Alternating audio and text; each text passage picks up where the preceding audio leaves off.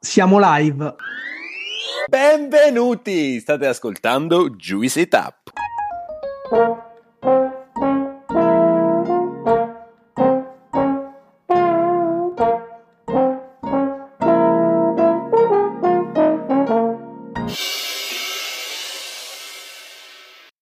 Sono Ale e sono qui assieme a Gianlu quando parliamo di Juicy Tap, a noi piace definire il nostro podcast come un luogo di innovazione e creatività in cui intervistare gli innovatori di oggi per gli innovatori del domani.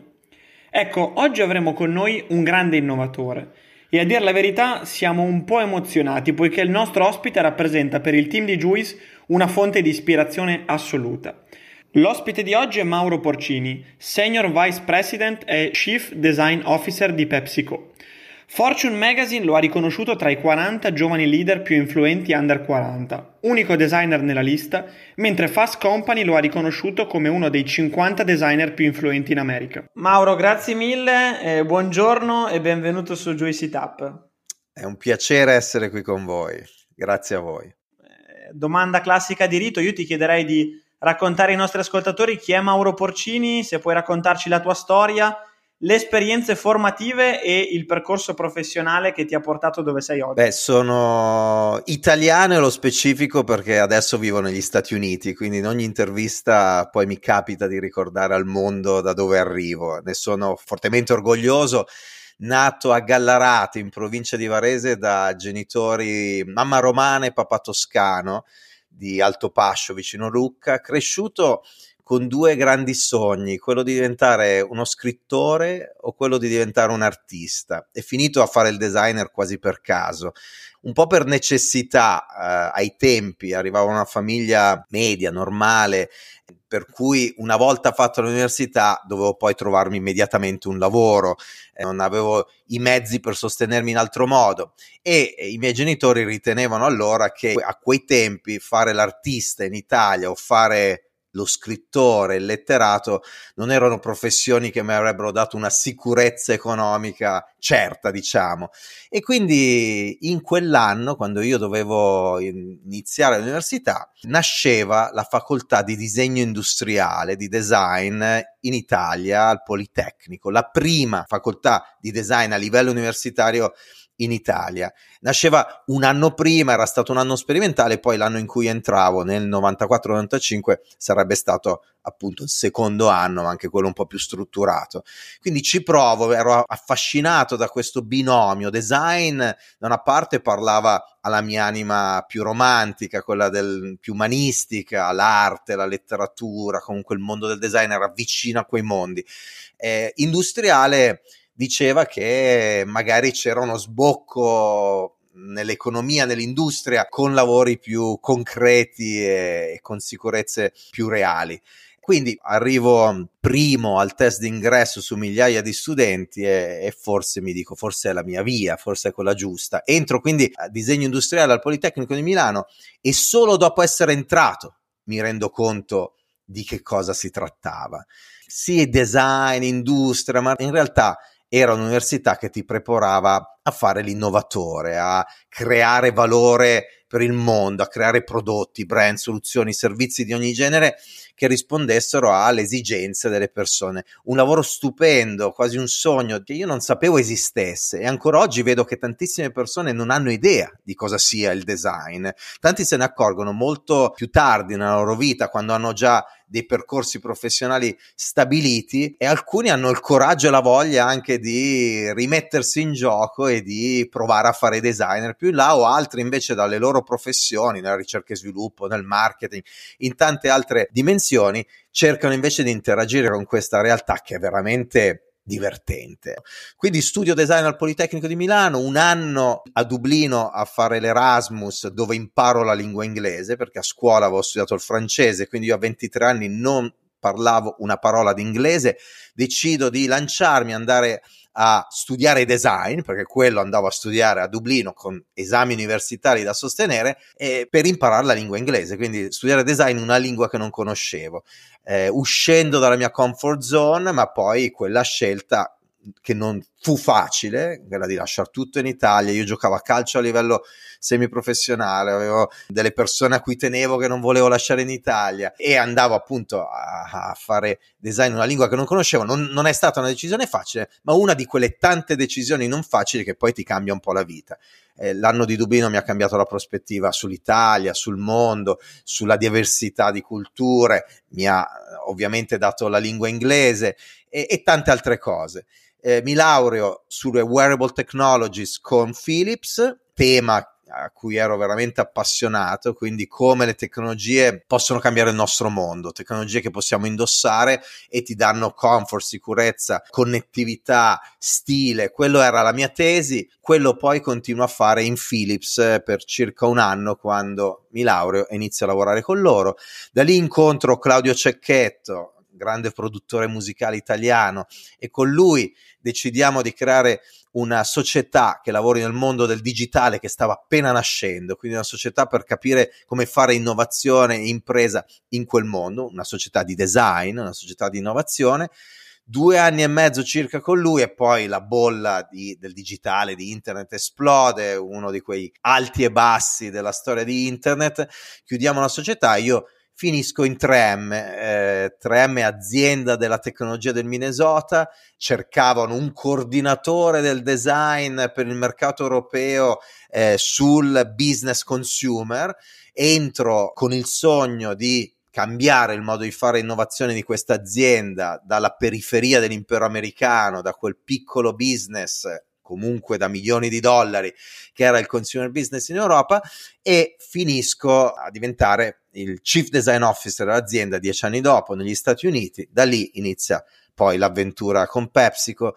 Ormai dieci anni fa passo da Minneapolis a New York e divento il chief design officer di PepsiCo negli Stati Uniti e per tutto il mondo e oggi ho più di 300 designer in giro per il mondo, 15 design center in ogni regione del pianeta e stiamo facendo delle cose veramente divertenti eh, con questa azienda.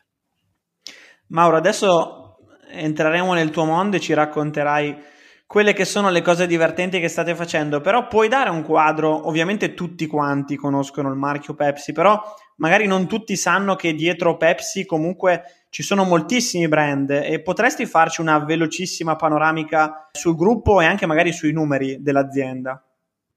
Beh, è un'azienda da più di 70 miliardi di dollari, in cui Pepsi come brand eh, è solo una frazione, non troppo grossa di questo business.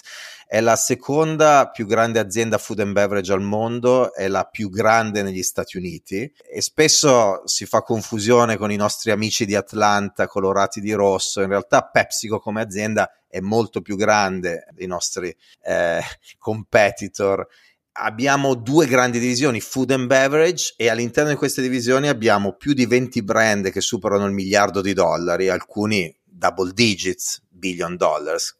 Eh, e 40 brand sotto tra i 250 milioni di dollari e il miliardo. Questo per darvi un'idea delle dimensioni del business. Io quando parlo con i miei amici italiani, ho tanti amici nel mondo del design, della moda, in pratica eh, racconto un, qualcosa per dare una dimensione di questo business. Ognuno dei nostri brand, di quei 20 multi-billion dollar brands, è grande tanto quanto svariate delle aziende della moda che noi conosciamo. Uno dei brand, gli Armani, Prada, eh, oppure i più piccoli, Missoni, Max Mara, sono nel gruppo dei 40 brand. Cioè, insomma, questa dimensione dovrebbe riuscire a dare un'idea della complessità del lavoro di chiunque debba gestire l'innovazione in questo tipo di azienda e i brand in questo tipo di azienda.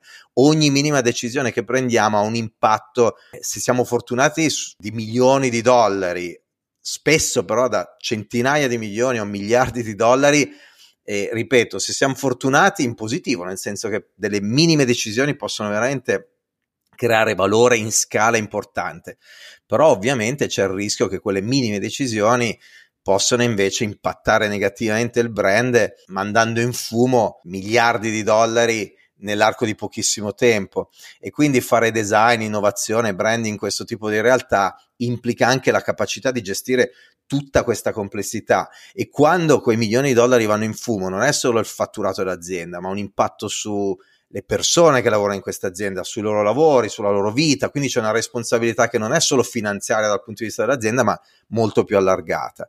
Quindi questo è un po' PepsiCo, dove Pepsi è un brand e poi ci sono brand come Lay's, Doritos, Cheetos, Quaker, tutto il mondo delle acque. Acquafina è il più grande brand di acqua al mondo. Abbiamo creato Life Water, Bubbly, Mountain Dew, Mirinda, 7up e tantissimi altri brand che sono meno noti ma sono locali in giro per il mondo. Soda Stream, eh, per esempio, e, e tanti altri. Mauro, ti do il benvenuto anche io sul podcast. Prima di farti la domanda ci tenevo a fare un attimo un inciso romantico perché quando abbiamo creato questo progetto di Juicy Tap, diciamo, c'erano due valori alla base che erano quello della creatività e dell'innovazione e un po' tu eri una figura a cui noi aspiravamo, che ci sarebbe piaciuto portare sul podcast, perché quando pensiamo a degli innovatori, poi noi che siamo del settore, che portano l'italianità, il fare impresa, il fare innovazione a livello globale, tu eri lì e quindi averti oggi ospite qua per noi è veramente una grandissima gioia. Ci hai raccontato che da piccolo avevi un po' queste due anime, quelle dello scrittore e quelle dell'artista. E se ci penso, in un certo senso sei riuscito a realizzare questo sogno, perché nel tuo lavoro di design e di innovatore quel lato artistico forse è presente molto più di quanto eh, le persone possano immaginare e quello di essere uno scrittore, soprattutto nell'ultimo anno, diciamo che ci sei riuscito. Quindi ti volevo chiedere, oggi sei, sei un designer, potresti aiutarci a spiegare a chi ci ascolta che cos'è che fai nel tuo lavoro e che cosa rappresenta per te fare innovazione, cioè qual è la chiave di lettura che Mauro Porcini ha del, del fare innovazione? Ah, guarda, no, ci hai azzeccato assolutamente, perché quell'anima umanistica poi è diventata comunque importantissima in quello che faccio. Per me fare design o fare innovazione prima di tutto sono la stessa cosa, nel senso che quando è che chiami un designer? Quando devi cambiare lo status quo, quando devi creare qualcosa che non c'era prima. Quindi per definizione è un atto innovativo. Eh, spesso però poi dopo questa unicità di questo sforzo si perde negli stereotipi, nelle definizioni e quindi si pensa al design come stile.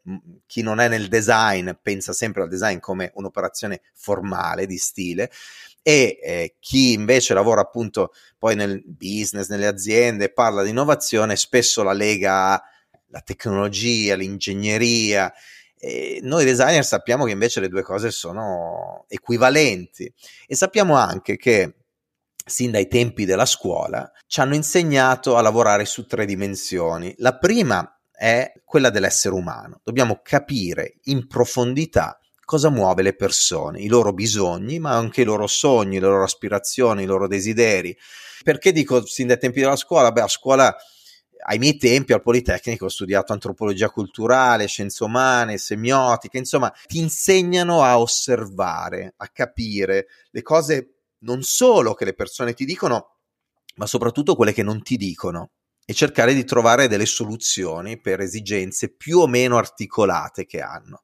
La seconda dimensione è quella della tecnologia, ovvero se trovi una soluzione per quel bisogno, devi poi capire come realizzarla, come re- realizzarla nel tuo prodotto a livello proprio della tecnologia e funzionalità del prodotto e poi anche come produrre quel prodotto eventualmente nel nostro mondo in scala. Quindi, quindi immaginatevi eh, la complessità di definire una macchina erogatrice di bevande o per personalizzare le tue bevande, fino anche semplicemente a una bottiglia che deve essere prodotta con miliardi di bottiglie alla volta negli impianti di produzione ogni giorno, eh, queste bottiglie che si muovono a velocità della luce su queste piattaforme e quindi ci sono tutta una serie di implicazioni tecnologiche nei processi veri e propri, per non parlare poi dell'impatto dal punto di vista della sostenibilità, dell'utilizzabilità e usabilità, eccetera, eccetera. Quindi la tecnologia di ogni genere, più avanzata o più semplice, sia di processo che di prodotto, è fondamentale.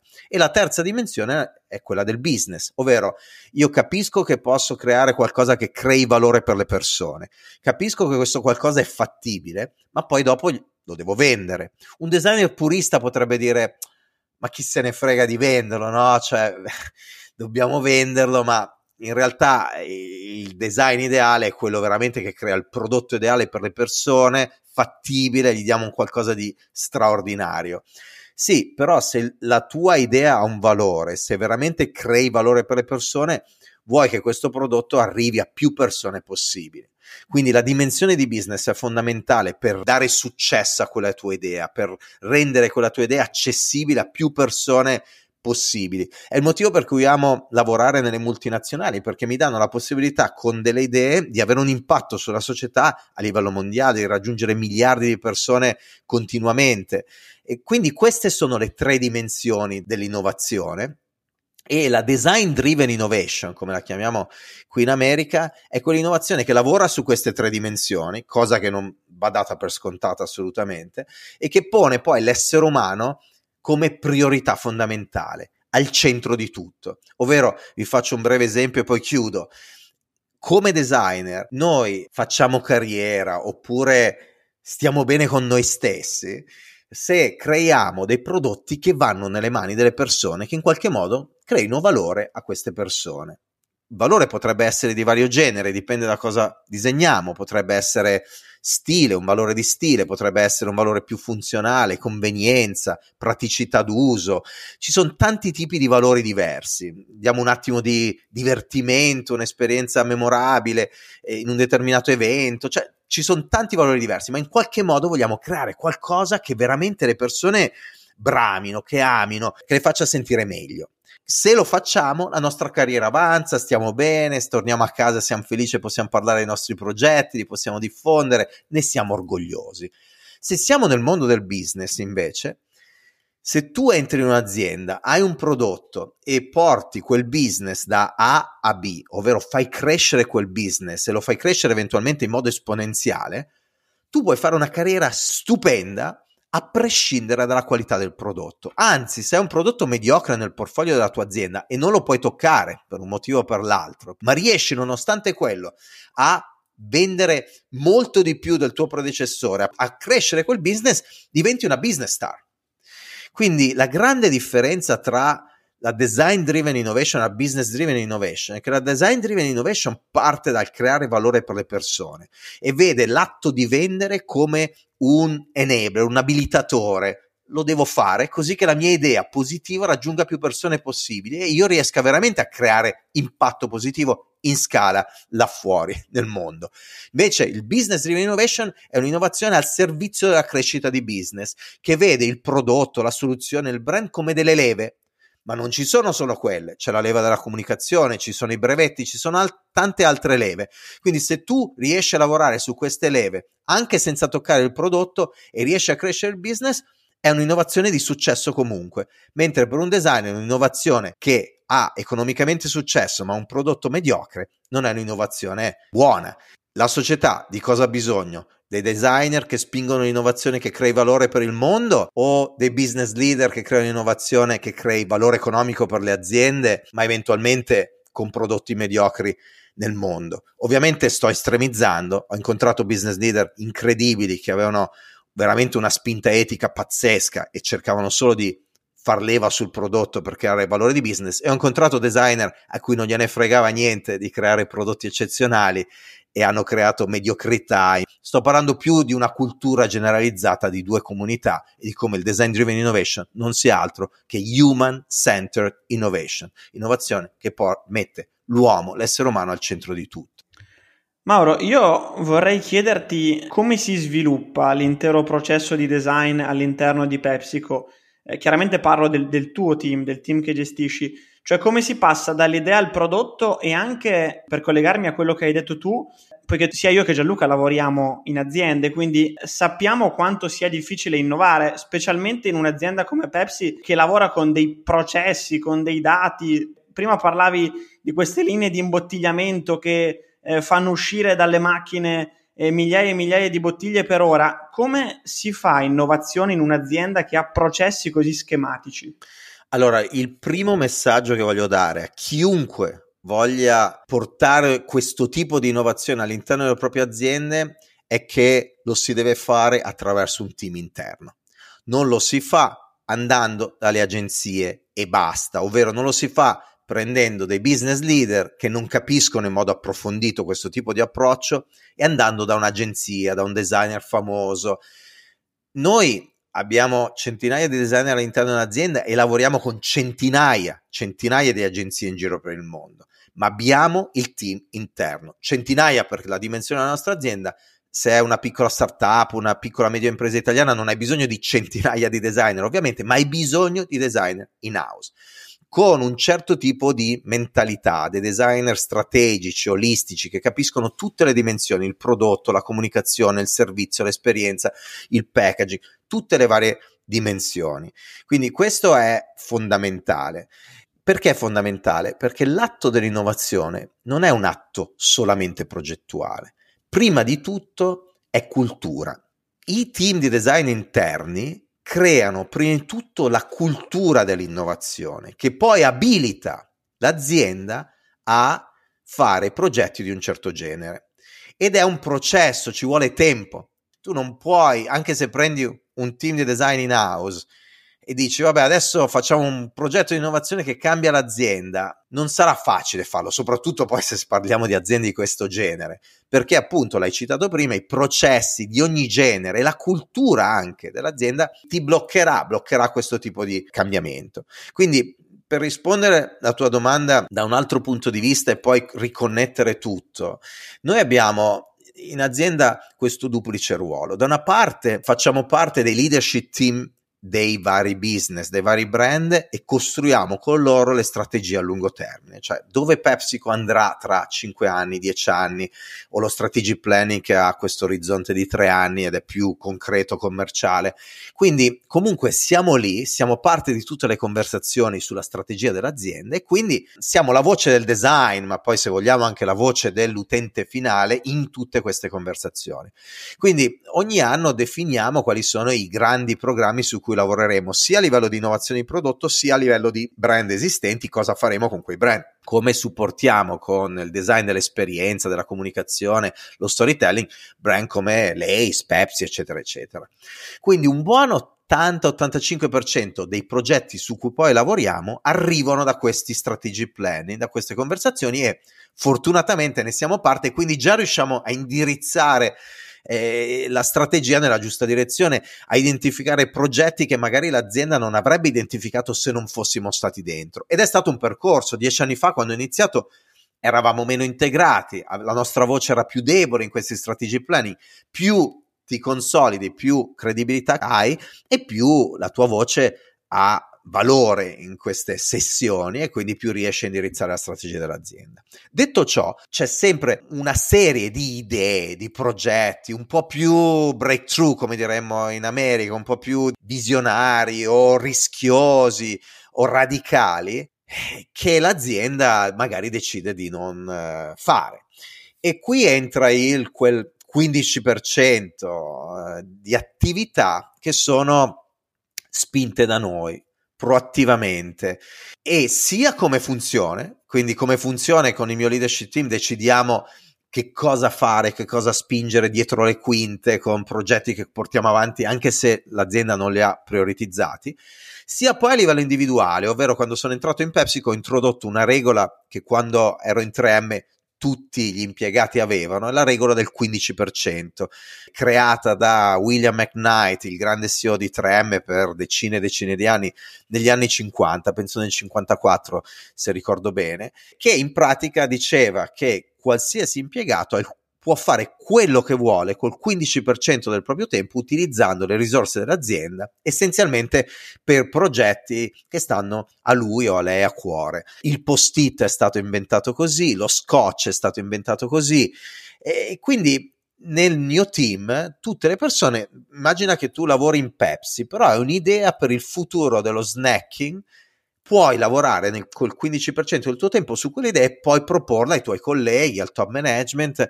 quindi si crea quel tipo di cultura anche all'interno del team, così anche da dentro non solo i progetti eh, identificati come leadership team del design, ma anche da dentro nascono tutta una serie di altri progetti. E poi li spingiamo, li spingiamo con i business partners, con quelli della ricerca e sviluppo. E, e spesso ci sono dei progetti che fanno fatica a svilupparsi, ma poi piano piano più li crei, più arriva il tempo giusto, il leader giusto che lo capisce e più riesci poi a portarli sul mercato. Quindi c'è questo duplice flusso di energie e di idee, uno più formale all'interno dei processi, uno più proattivo. E ci sono tutti questi processi molto formali e formalizzati ma poi facciamo esplodere la forza della creatività, dell'intuizione all'interno di quei processi formali e formalizzati e inizi a uscire da quei processi, a eh, rompere un po' quelle, quei flussi così rigidi grazie appunto alla cultura che crei, alla credibilità che ti crei con tutta una serie di progetti, alla fiducia che a un certo punto questi leader iniziano ad avere quando gli dici sapete una cosa, il processo dice questo, però deviamolo un attimo. È quello che in letteratura chiamiamo la licenza poetica, che poi fa la grande poesia, i grandi romanzi, devi imparare la grammatica, sono i processi. Leopardi la grammatica la conosceva bene, immagino e poi dopo ti permetti di rompere le regole della grammatica. Però devi essere leopardi. Non dico che noi, design team, siamo leopardi, ma abbiamo creato quella grande credibilità, conosciamo i processi, li rispettiamo, ma sappiamo anche quando rompere quella rigidità e più stai all'interno dell'azienda, più crei credibilità, più iniziano ad ascoltarti e te lo fanno fare. A proposito di fare innovazioni e di portare avanti progetti un po' disruptive, prima hai citato qualcuno dei brand e mi sono venute in mente alcune di queste rivoluzioni. Hai citato SodaStream, che secondo me è una grandissima rivoluzione che avete portato negli ultimi anni e che sta cambiando il bere acqua, ma in generale il mercato del beverage.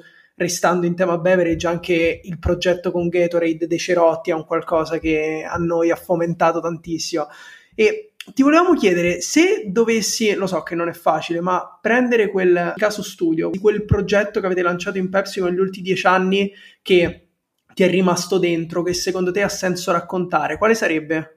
Ma guarda, li hai citati tu, probabilmente anche perché anche da fuori sono i più, sono molto molto visibili e facili da comprendere. Uno è Gatorade GX, l'altro è SodaStream. E chiariamo SodaStream. SodaStream da una parte è un'acquisizione che abbiamo fatto da miliardi di dollari di questa ditta basata in Israele, ma nota in tutto il mondo, che crea dei, questi carbonator che aggiungono gas all'acqua e quindi una scelta molto chiara di sostenibilità della nostra azienda per creare un po' una piattaforma per il futuro.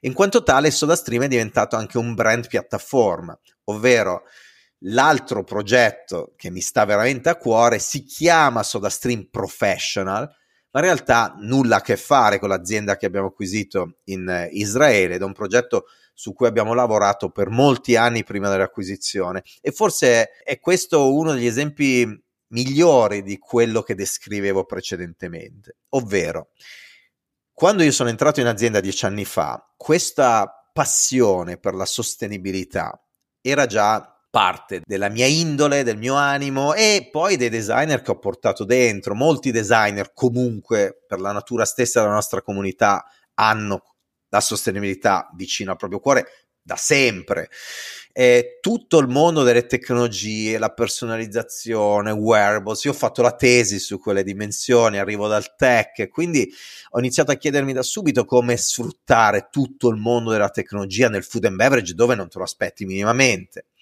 E quindi da subito, con quel 15% del tempo che citavo prima, abbiamo iniziato a sperimentare noi designer cosa si poteva fare in quella realtà.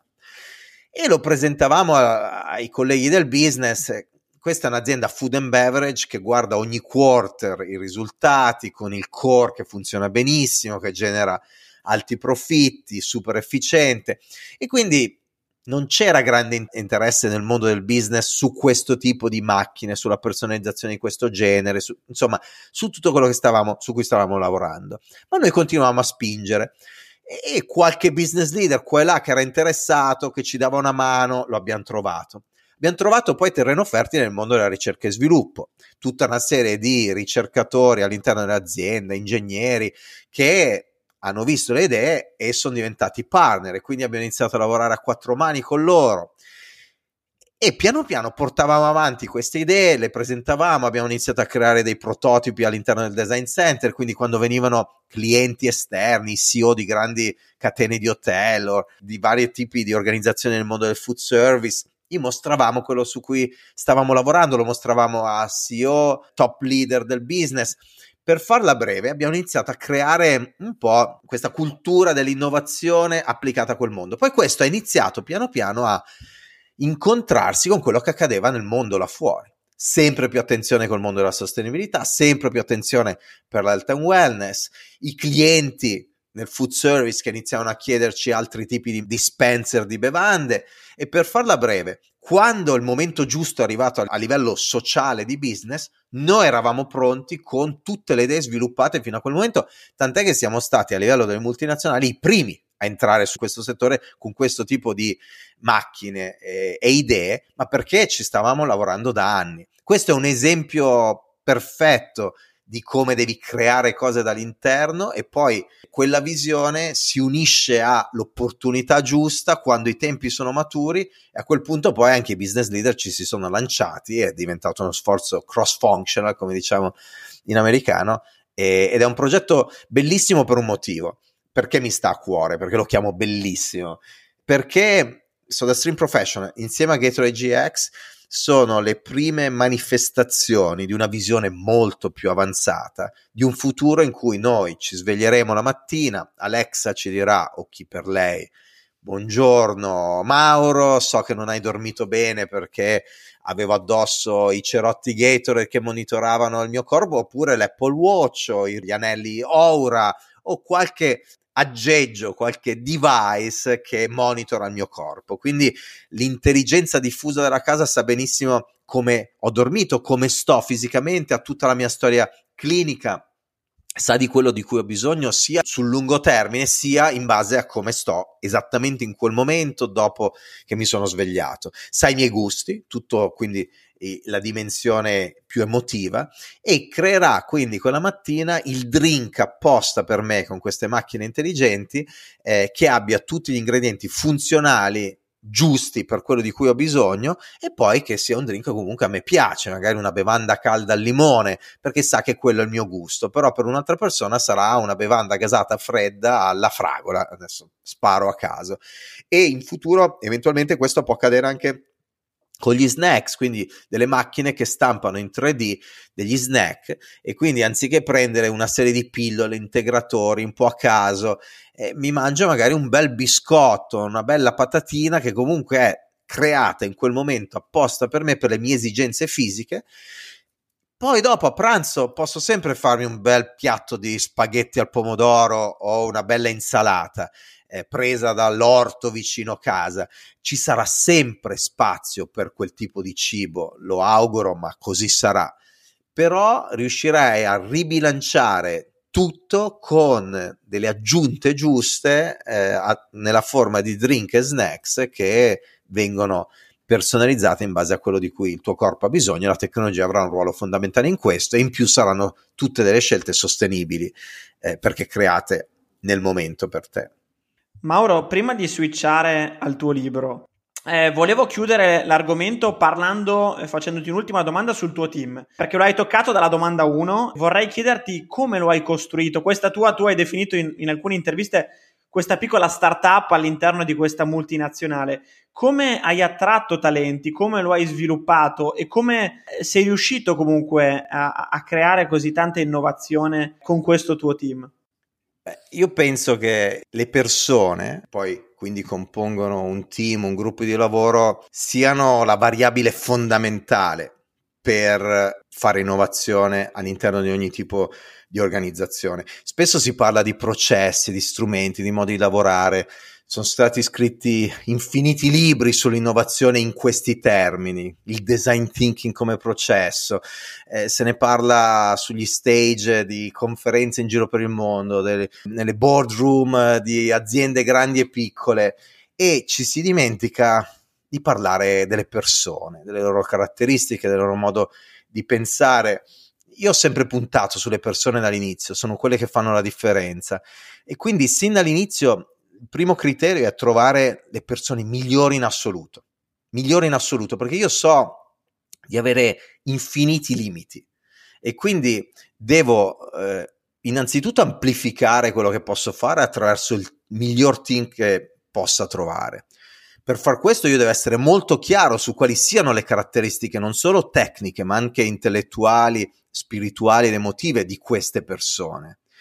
E in più, se mi attornio di persone così forti, aiuteranno anche me, laddove magari io sono un esperto, a evitare comunque degli errori, perché io so ho la matematica certezza che farò degli errori in futuro anche in quelle aree in cui io sono un esperto, perché è natura umana, è, è così. Quindi il primo criterio è stato trovare i migliori. La difficoltà però a quel punto è, vabbè, se sei uno dei migliori, magari io negli anni ho assunto il capo di design mondo di Unilever, capo del design di Target Corporation, capo di design di Coca-Cola America, capo design di Hershey Chocolate, cioè tutta una serie di persone che avevano dei ruoli molto alti in quelle aziende, non alti probabilmente quanto quelli che abbiamo creato in PepsiCo grazie alla credibilità che il design ha, ma comunque questi erano vice president in queste aziende, erano a capo di tutto il design. Come attiri gente di questo calibro?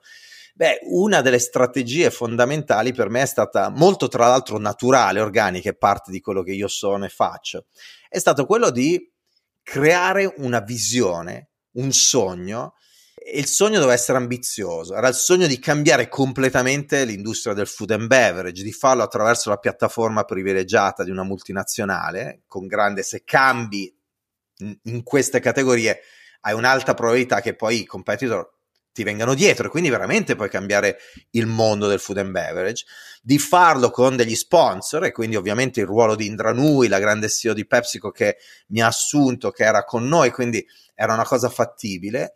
E, ehm, e, di farlo con il design al centro di tutto, quindi questo feeling del team di pionieri che veramente andavano a introdurre design, design thinking nel, nel, mondo dei package good in generale, non solo food and beverage, e cambiavano l'industria in questo modo, in un momento in cui c'era tutto il trend della sostenibilità, dell'health and wellness e poi meno eh, discusso nel nostro mondo, ma assolutamente importante, personalizzazione, il ruolo delle tecnologie. Quindi creare questa visione e poi raccontarla raccontarla attraverso conferenze, articoli, eh, la mia attività sui miei social media, che sono social media privati, ma poi sono social media che ovviamente metto a disposizione delle aziende per cui lavoro. Cioè tutto questo ha creato una situazione per cui questi talenti avevano voglia di venire e far parte di questo team di pionieri che poteva veramente cambiare l'industria. Una volta dentro ovviamente li devi proteggere, li devi aiutare da l'organizzazione che se li potrebbe fagocitare o potrebbe non comprenderli.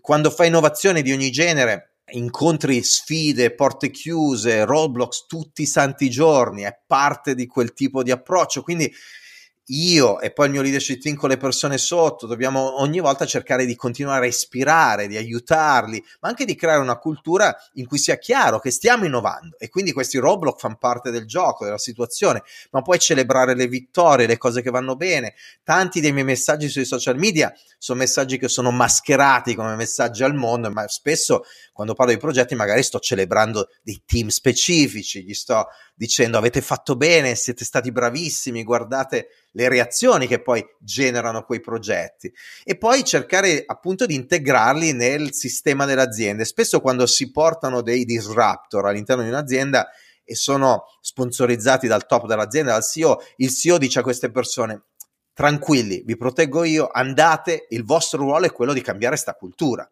E l'errore che molti fanno è che vanno come carri armati e distruggono tutto, nel senso che eh, creano approcci diversi, eh, che però l'azienda non è in grado di sfruttare e quindi durano un anno, due anni, tre anni finché c'è lo sponsor, ma poi si disintegrano subito dopo. Ed è giusto così, perché se non crei integrazione non stai creando valore per l'azienda. Se, anche se le tue idee sono giuste, ma l'azienda non le può sfruttare, non vai da nessuna parte. Noi siamo sopravvissuti due CEO diversi, decine di business leader diversi, perché tutto l'approccio di questo team è basato sull'integrazione col marketing, con l'RD, con tutte le funzioni, perché capiamo che il design non è solo responsabilità dei designers, ma è responsabilità del CEO, del marketing, dell'RD, dell'HR, della finanza, di tutte le funzioni e quindi il nostro ruolo non è solo quello di fare i progetti di design, ma anche quello di creare cultura di design con le risorse umane, con la finanza, col marketing. Un esempio, come incentivare i designer su progetti a lungo termine, ma anche i marketer e quelli dell'RD in aziende che di solito fanno le performance review sull'arco di un anno, l'orizzonte è un anno, ma se io faccio un progetto adesso che va sul mercato tra due anni, come impatta il mio stipendio, la mia carriera? Anzi, in, in, un sistema normale, standard, lo impatta in modo negativo perché io mi sto concentrando su qualcosa che non crea valore sull'anno in cui mi giudicano, in cui mi danno la pagella, che poi la pagella impatta la mia compensation, impatta la mia abilità di mandare i figli a un certo tipo di scuola, di andare in vacanza, di comprarmi una casa. Insomma, sono cose concrete. I design leader di queste aziende mica lavorano solo sui progetti, devono lavorare con le risorse umane per far cambiare il modo in cui le persone vengono identificate, ma poi anche incentivizzate quando fanno i loro progetti. Quello è un esempio di migliaia e quindi il team ha questo ruolo, quello non solo di lavorare sui progetti, di creare cultura, il leader di questo team quando lo crea ha bisogno veramente di lavorare su tutte le dimensioni per assicurarsi migliori talenti e poi per ritenerli all'interno dell'organizzazione. Mauro, devo dire che ci hai veramente raccontato di un mondo aziendale fantastico e immagino che nelle prossime settimane ci sarà un picco di candidature da parte della community di Juice in PepsiCo.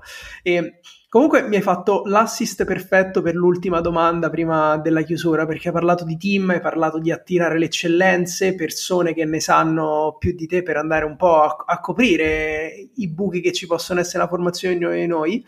E quindi è arrivato il momento di parlare del, del tuo libro. Abbiamo detto che nel 2021 sei riuscito a coronare anche questo tuo sogno di diventare scrittore, pubblicando il tuo primo libro L'età dell'eccellenza, che è un libro che noi di Juice insomma abbiamo amato da morire, è un libro dalla, dall'ottimismo contagioso e penso che sentendoti parlare si capisca che questa è una tua caratteristica proprio fondamentale, questo essere ottimista, essere un visionario, avere passione negli occhi ma anche nelle parole. Naturalmente non possiamo coprire tutto quanto il libro perché ci vorrebbe un'intervista unica e consigliamo a tutti di andarlo a leggere, però quello che ti chiediamo perché secondo noi è un concetto veramente interessante è che cosa sono per te gli unicorni e qual è la loro funzione all'interno della nostra società? Guarda, anni fa stavo cercando di creare questo team ideale all'interno di 3M e lavoravo con dei budget molto importanti, avevamo i migliori recruiter nel mondo del design che ogni azienda si potesse permettere e eh, avevo dato delle indicazioni di massima non solo sulle caratteristiche tecniche ma anche su delle skill intellettuali di queste persone. E avevo iniziato a ricevere tutta una serie di curriculum, portfogli che erano eccezionali e poi mi ritrovavo a intervistarli e svariate di queste persone non avevano tutta una serie di caratteristiche che sarebbero state invece indispensabili per avere successo all'interno di realtà così complesse o quando si fa innovazione in generale. Poi negli anni questa realizzazione è diventata sempre più concreta perché alcuni di questi li ho anche assunti senza rendermene conto e poi ti rendi conto nelle difficoltà quotidiane che cosa mancava a queste persone. Quindi a un certo punto 12-13 anni fa, non ne ricordo neanche più quando, ho creato questa lista di caratteristiche che queste persone dovrebbero avere per veramente muoversi nel modo corretto nel mondo dell'innovazione. Questa lista l'ho data alle risorse umane, poi è diventato un paper per il Design Management Review e poi nell'arco degli anni ho iniziato a modificarla, evolverla fino a che è arrivata a essere questa lista finale che ho messo nel libro. E in pratica si tratta, gli unicorni sono degli innovatori. Prima di tutto, l'unicorno non esiste, è un qualcosa a cui noi aspiriamo nell'arco della nostra vita e nell'arco della nostra vita, come degli studenti, nel libro eh, c'è questa citazione chiamo studenti di vita, studenti a vita, perché vedono ogni opportunità nella propria vita come un'opportunità di apprendimento e di crescita e lo fanno per tutto il resto della loro vita, fino a quando quella vita finirà e andranno in qualche posto diverso, magari migliore, continueranno a imparare, hanno questa sete di conoscenza estrema che è necessaria oggi in questo mondo dove tra l'altro tutto cambia alla velocità della luce, devi continuare a reinventarti. Sono personaggi che da una parte hanno caratteristiche abbastanza ovvie nel mondo del design e dell'innovazione, per esempio la capacità di bilanciare i sogni con l'esecuzione, sono dei grandi visionari, sono in grado di vedere il futuro, di predirlo, di definire più o meno dove vogliono andare sia come aziende, come brand, sia come individui, come persone, disegnando la loro vita, ma poi sanno bilanciare tutto ciò con l'esecuzione, fanno accadere le cose. Quante volte abbiamo incontrato le persone che sono dei grandi sognatori ma sono incapaci poi di far accadere quei sogni, eh, sia in aziende ma anche nella vita privata, il sogno di spostarsi e trovare un nuovo lavoro o lasciare la propria città e andare da qualche altra parte o lasciare relazioni difficili e ricostruirsi una vita, cioè tante persone sono in grado di sognare, poche sono in grado di agire su quei sogni e di agire in modo veloce, che è un'altra caratteristica. Eh, altre invece sono incredibili esecutori, ma hanno appunto questa incapacità di veramente pensare in grande. Queste sono caratteristiche un po' più ovvie nel mondo dell'innovazione, ma poi ce ne sono tante altre che in qualche modo sono inaspettate, eh, soprattutto quando si parla delle skill nelle aziende. Quindi e, per esempio la gentilezza, la bontà, o il rispetto, o l'ottimismo, o la curiosità, l'umiltà, comunque abbinata alla sicurezza di sé. Eh, e ne ho citate solo alcune, la lista è lunga. Per ognuna di queste caratteristiche, come voi sapete, c'è poi un paragrafo, un capitolo che sviscera la caratteristica in modo più approfondito. Ma in, in pratica parliamo di caratteristiche molto umane, umanistiche di queste persone e le lego poi alla creazione di valore per il business una delle quelle che mi sta in assoluto più a cuore è la bontà, la gentilezza e come questo tipo di caratteristica sia fondamentale per cambiare cultura di un'azienda, per spingere l'innovazione, per cambiare lo status quo. Nonostante nel mondo del business per tanti anni ci hanno insegnato che forse essere un po' cattivo, un po' stronzo, scusate la parola, serve, è necessario. Abbiamo visto questi grandi leader che ti dicono devi essere un po' uno squalo in queste posizioni. Io ti dico l'opposto, che devi essere invece gentile, buono e te lo motivo. E magari essere uno squalo fino a vent'anni fa poteva anche servire, ma oggi, in cui non ci sono più le grandi barriere all'entrata nella creazione dei nostri business, in cui dobbiamo muoverci come un team, all'unisono, alla velocità della luce, facendo leva sulle skill di ognuno di noi, ma soprattutto su tutte le varie eh, funzioni, il design, la ricerca e sviluppo, determinate expertise nella tecnologia, nel marketing, nel digitale, tutte portate all'estremo, per definizione hai bisogno che tutti questi talenti straordinari lavorino insieme in sinergia totale e questo non era così necessario in un passato in cui potevi proteggere l'inefficienza del tuo prodotto attraverso grandi barriere all'entrata, in cui fare lo squalo in un team che non lavorava bene con un dittatore sopra poteva funzionare, oggi non funziona più, ma ci sono ancora i retaggi, quel tipo di cultura che sono presenti nelle aziende e le aziende non si rendono conto del grado di inefficienza che questo crea. Questo è uno dei tanti esempi di queste caratteristiche di cui parlo nel libro, eh, ma in pratica è un approccio totalmente umano, umanistico al business e con due messaggi fondamentali. Devi cambiare il modo in cui fai innovazione tecnologia, leve finanziarie sono solo degli abilitatori o dei risultati, ma tutto deve focalizzarsi sull'essere umano. Chiamiamo questo approccio design driven in ogni industria. Il secondo punto è per fare tutto ciò non ti serve solo il processo del design o il processo di innovazione a prescindere da come tu lo voglia chiamare, ti servono anche le persone giuste. Non se ne parla mai. Queste persone hanno de- determinate caratteristiche, alcune sono caratteristiche che non ti aspetti. Quante volte abbiamo sentito un CEO quando una persona viene assunta, chiedere, ma questa persona è ottimista, è curiosa, è buona, succede raramente, eppure queste caratteristiche fanno la differenza all'interno dei team. L'hanno fatta nei vent'anni di attività, anzi più di vent'anni di attività che ho avuto nelle multinazionali, hanno fatto la differenza e spesso non c'è consapevolezza di questi superpoteri, di questi unicorni. Mauro, grazie davvero per il tuo contributo. Noi per salutarti abbiamo sempre eh, un momento che noi chiamiamo piccola pasticceria. Come sai, quando vai in un qualsiasi ristorante fine dining c'è sempre questo spazio finale. Quindi ti chiediamo veramente, ci serve una risposta telegrafica, però un consiglio tuo per i nostri ascoltatori su un libro, un film, un album eh, o un brano musicale, un podcast che sia stato importante o che oggi è importante eh, per te o comunque che sia stato importante per il tuo percorso. Ne consiglio, consiglio un, un, film e un libro. The Happy Film di Stefan Sagmeister, un film sulla ricerca della felicità fatta da un designer incredibile, da un artista e filosofo.